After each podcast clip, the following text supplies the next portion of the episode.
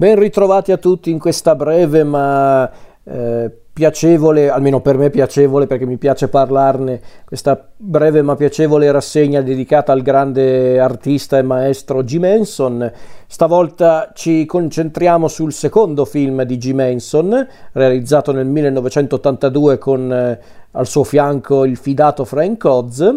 È il secondo lungometraggio cinematografico di Jim Henson con Frank Oz come co-regista. È un film fantasy girato interamente con pupazzi animatronici e burattini, quindi non c'è neanche un attore in carne ed ossa in questo film, solo appunto pupazzi e chiaramente doppiatori. Ed è un film che mm,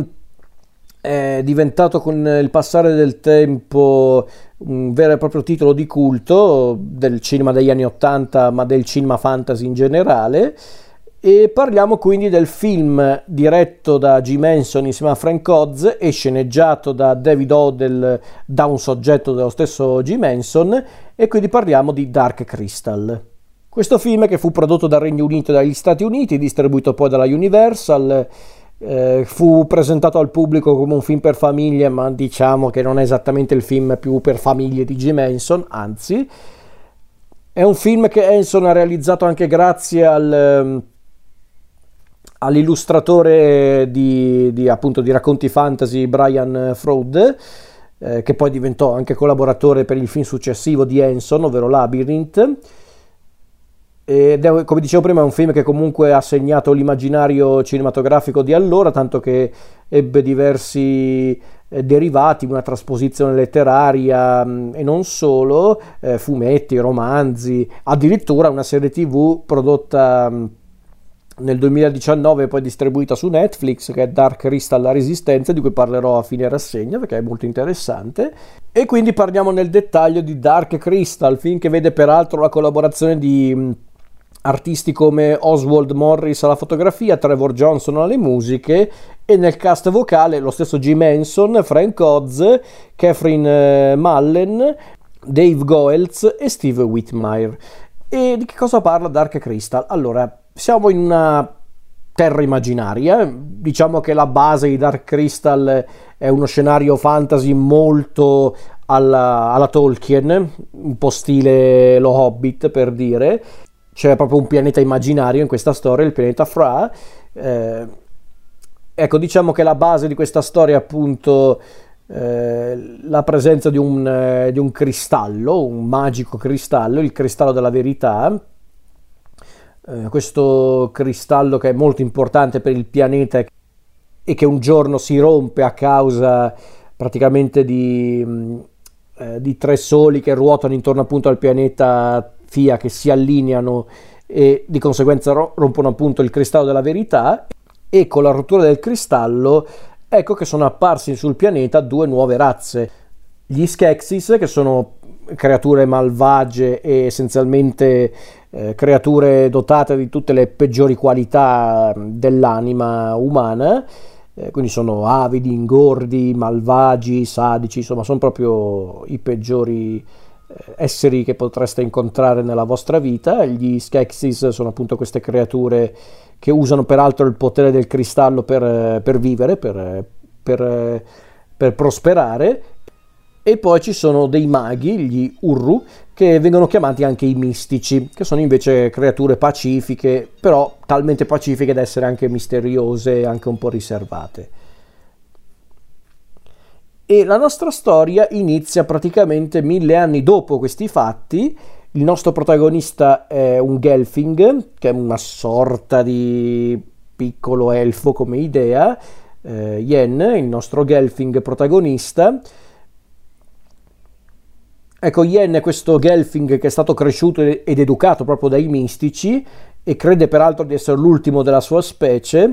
perché i genitori e il popolo di Yen furono sterminati da delle creature al servizio degli Skeksis. E in pratica il nostro Yen si ritrova in una situazione un po' delicata perché il suo maestro eh, sta per morire e prima di morire gli confida che ha un compito importante ovvero guarire il cristallo. E per farlo deve trovare il frammento del cristallo che a quanto pare è in possesso dell'osservatrice astronomica Augra. Eh, quindi appunto Yen inizia il suo viaggio appunto per ritrovare il cristallo. E allo stesso tempo però anche gli, gli Skeksis eh, si muovono perché anche guarda caso nello stesso momento anche l'imperatore degli Skeksis muore quindi gli Skeksis eh, cominciano subito a scontrarsi fra di loro per eleggere il nuovo imperatore e soprattutto appena scoprono dell'esistenza di Yen e della sua missione decidono appunto di fermare Yen perché devono appunto evitare che il, il giovane Gelfling eh, raggiunga il cristallo perché altrimenti sarebbe la fine della loro esistenza. Questa di fatto è la base della storia, non vado oltre perché poi alla fin fine è un racconto fantasy abbastanza tipico, un viaggio dell'eroe abbastanza classico, con appunto il nostro Yen che incontra diversi personaggi mm, per strada eh, e dovrà affrontare diversi pericoli appunto per, eh, per completare la sua missione.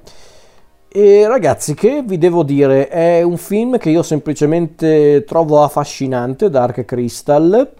Secondo me tra i film di G. Manson, che non sono tanti a dire il vero, però ecco diciamo che tra i fantasy di G. Manson, ovvero questo e Labyrinth, forse io sono più legato a Labyrinth, ma sapete perché? Perché a dire tutto Dark Crystal è probabilmente tra i due il più affascinante a livello visivo cioè perché qui proprio Enson e i suoi hanno creato un vero e proprio mondo con le, le sue regole, le sue, eh, le sue creature, il fatto che poi Enson abbia voluto comunque realizzare questo film con, utilizzando appunto i pupazzi, le marionette proprio in pieno stile Muppet, ma senza seguire lo stile dei Muppet. Infatti, Dark Crystal non è un, un prodotto leggero di persona, non è neanche comico per dire, anzi. Ehm, anzi Hanson e Frank Oz eh, hanno voluto proprio in maniera proprio dichiarata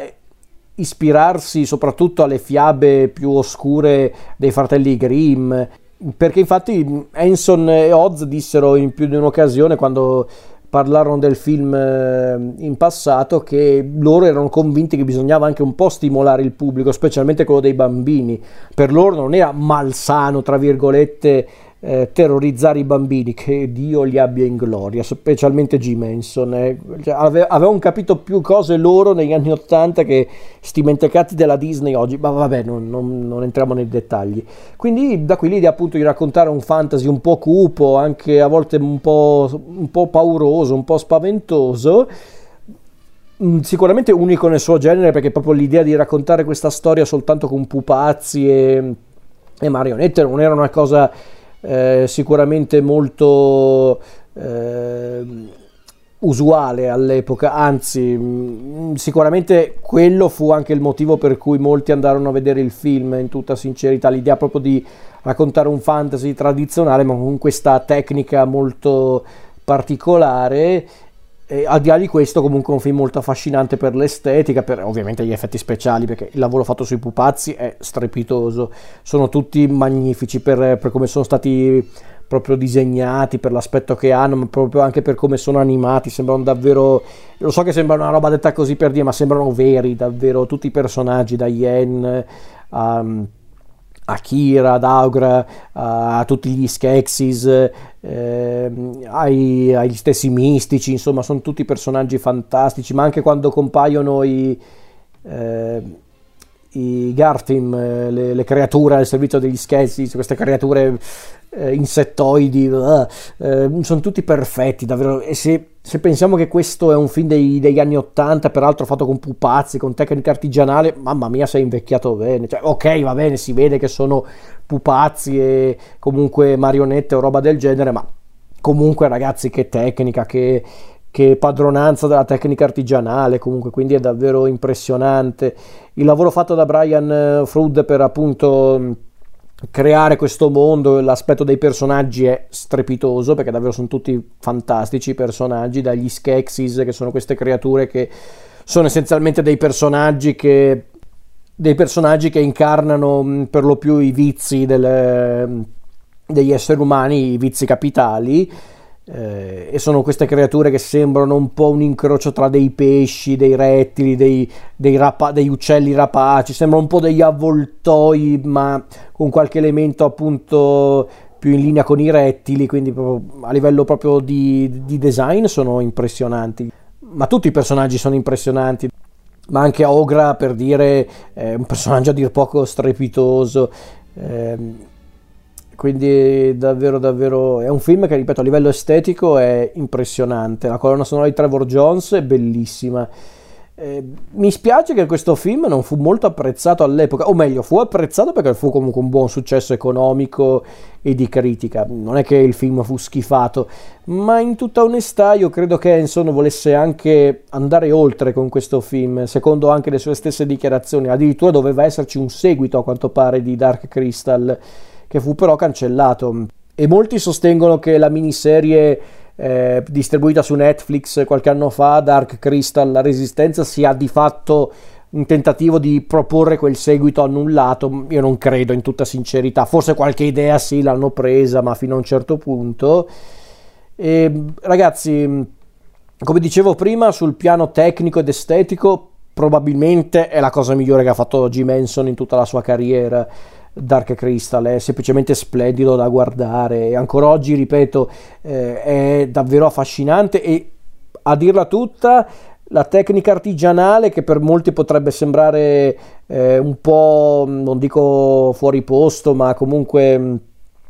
potrebbe sembrare eh, datata, invece secondo me è anche quella che rende il film ancora oggi molto affascinante, perché non è che eh, nei primi anni Ottanta non si vedeva che era un pupazzi o roba del genere, ma era quello il, il, il, punto di tutta la storia, cioè tu dovevi partire già dal presupposto di sapere questa cosa e vedere se questi pupazzi, queste marionette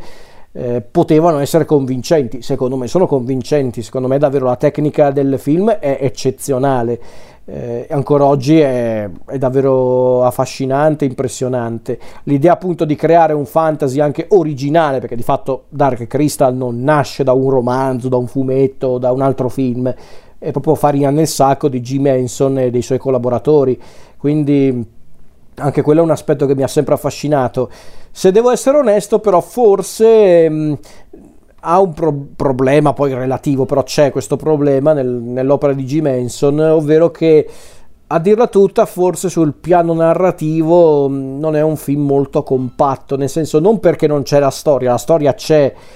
però forse in certi punti Henson e i suoi erano più interessati appunto a, a presentare questo mondo tutto nuovo piuttosto che raccontare una storia. I personaggi sono abbastanza regolari, sono abbastanza tipici di un racconto fantasy e quindi forse su quell'aspetto sì, forse su quell'aspetto mm, potrebbe sembrare anche un film forse un po' fine a se stesso, qualcuno l'ha definito tale. Mm, sì, forse lo è per carità in certi punti, però ragazzi, se fossero tutti così, film un po' pretenziosi, un po', eh, un po più appunto, eh, come posso dire, anche un po' decisi a presentare eh, un, un, grande spettacolo visivo più che una trama forte. Ma ragazzi, fossero tutti così. Su quell'aspetto sicuramente Labyrinth è un film che Henson ha girato con molta più passione, parlando anche proprio di trama, di caratterizzazione dei personaggi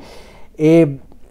e come dicevo prima, forse questo sul piano tecnico è il migliore che Jim Henson ha fatto, ma secondo me Labyrinth è la cosa più vicina al capolavoro di Jim Henson. Eh, perché lì c'è proprio tutto il meglio del suo cinema, sia quello proprio artigianale, eh, appunto dei pupazzi, ma anche proprio quello che riguarda proprio anche l'estetica, la, la, trama, l'idea che c'è anche all'interno della storia, perché ci sono ovviamente delle tematiche anche molto interessanti in questo Dark Crystal, la questione del diciamo del destino, del, del, legame che unisce i popoli, in questo caso per, per davvero un, c'è un legame che lega letteralmente i mistici con, eh, con gli Skeksis, l'idea appunto anche di mostrare appunto questa storia dove il bene e il male di fatto sono ben marcati, fatte giusto eh, le dovute eccezioni per alcuni personaggi, però tendenzialmente i buoni sono quelli Yen e i mistici, i cattivi sono gli Skeksis, eh, persino l'unico degli Skeksis che viene un po' più approfondito, ovvero il ciambellano, che sembra apparentemente quello un po' più coscienzioso, in realtà è semplicemente quello più furbo. Quindi è davvero impressionante quel film magari fossero tutti così fantasy eh, odierni per quanto riguarda le tematiche. E per qualcuno potrebbe essere un difetto questo, ovvero essere troppo semplice come film. Io non lo vedo come un problema, perché la semplicità a volte paga, ragazzi.